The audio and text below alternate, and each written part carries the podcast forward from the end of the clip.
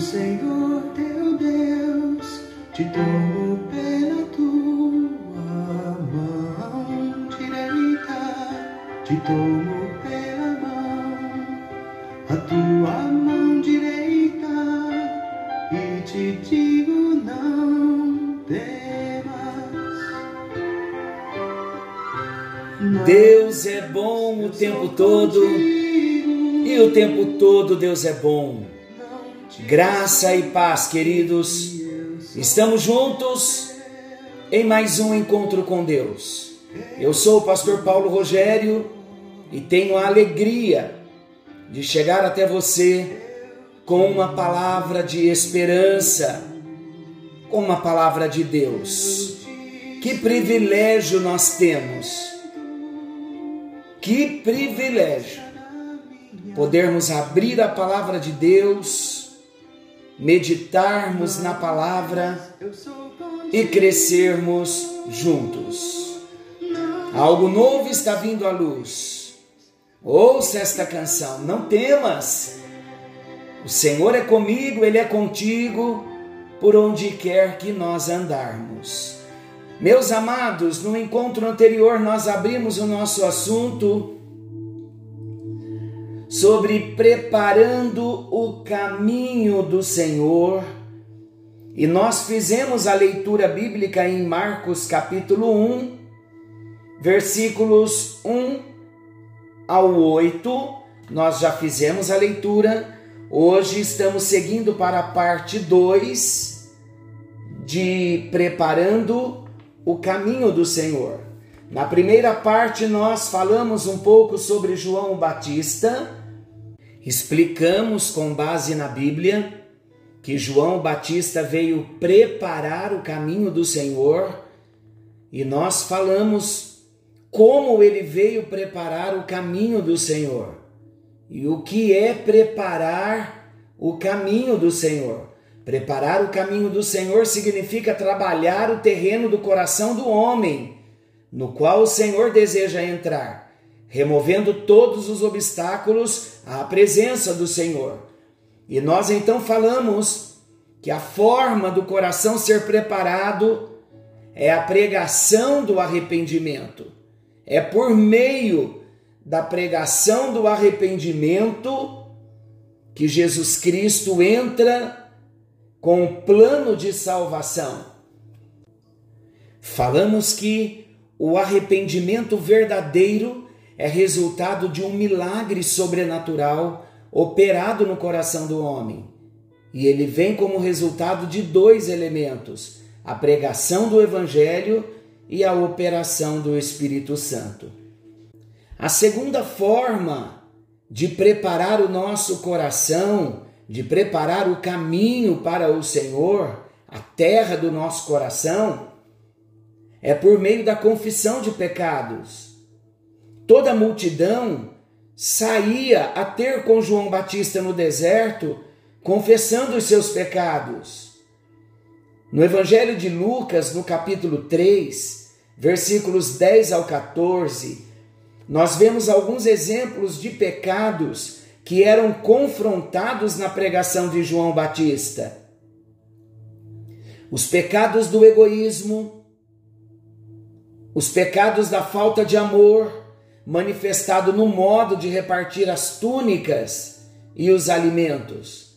Os pecados da avareza e da injustiça, manifestado na cobrança além do que é justo. Os pecados da desonestidade, a mentira, a ganância, manifestados na extorsão de qualquer coisa, na denúncia falsa e o descontentamento com o salário.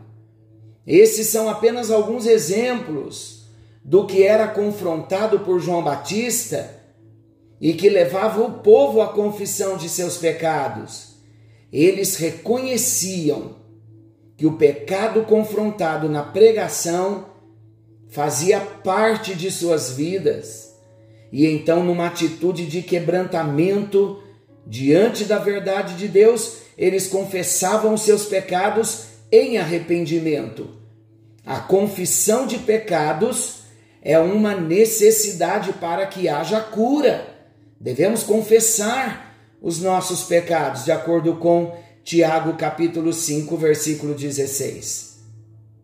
Queridos, a terceira forma, como preparar o coração, como preparar o caminho do Senhor, como preparar a terra do nosso coração, para que o Senhor possa reinar, operar, realizar os seus milagres, por meio da remissão de pecados. Então, a primeira forma, por meio da pregação do arrependimento, a pregação do Evangelho com a operação do Espírito Santo.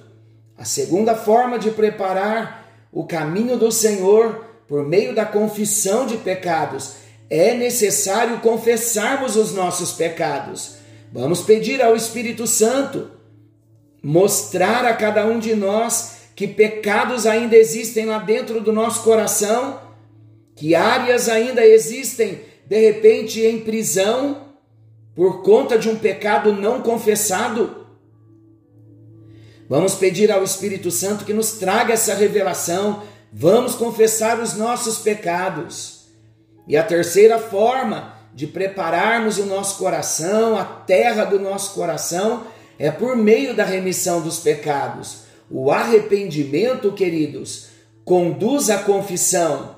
A confissão conduz à liberação da bênção retida.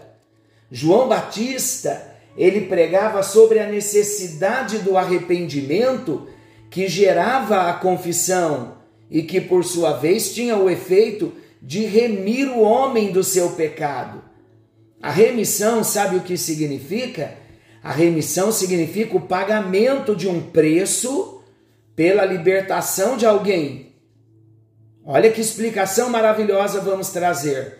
Uma vez que o pecador tenha o seu pecado remido ou perdoado, ele pode desfrutar novamente das bênçãos divinas em todos os seus caminhos. Jesus poderá se mover livremente num coração redimido, cujas transgressões tenham sido perdoadas. Por meio da remissão dos nossos pecados, por meio da morte de Jesus na cruz do Calvário, Deus mesmo nos convida a sentar à sua mesa para desfrutarmos da sua presença e da sua doce comunhão. Você deseja experimentar esta grande bênção no dia de hoje?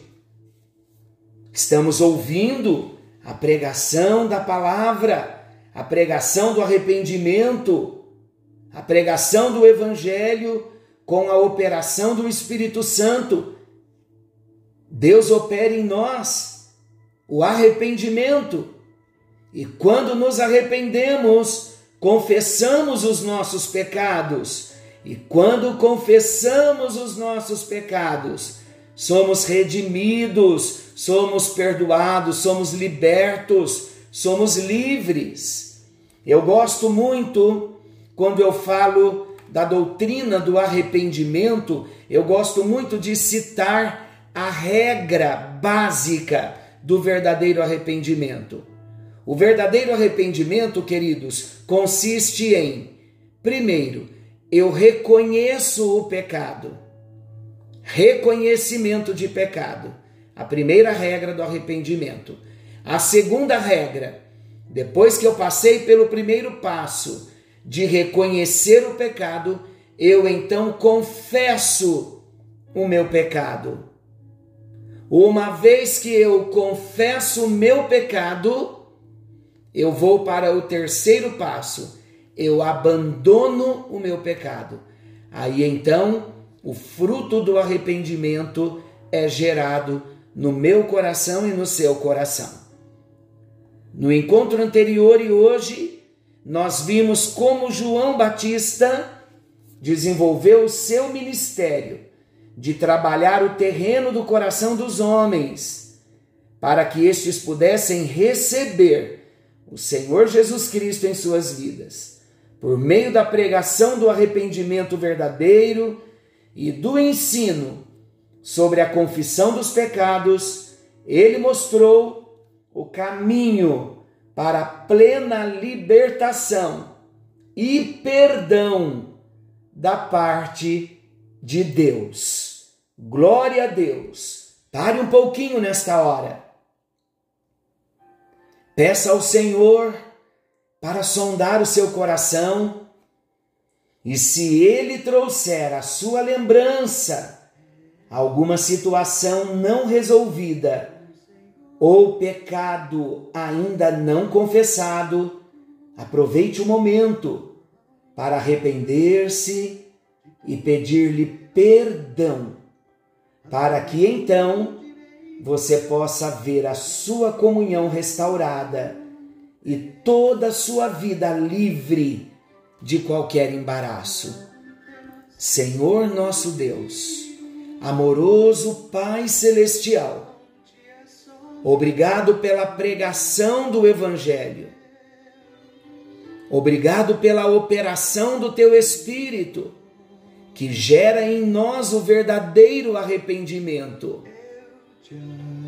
Queremos reconhecer que somos pecadores e não permita que guardemos pecados nos porões do nosso coração, mas que venhamos todas as vezes em que o Teu Espírito sondar o nosso coração e trazer à luz pecados ainda não confessados. Nós queremos confessar, queremos reconhecer e queremos abandonar toda sorte de pecado, para que tenhamos a terra do nosso coração preparada pelo Senhor.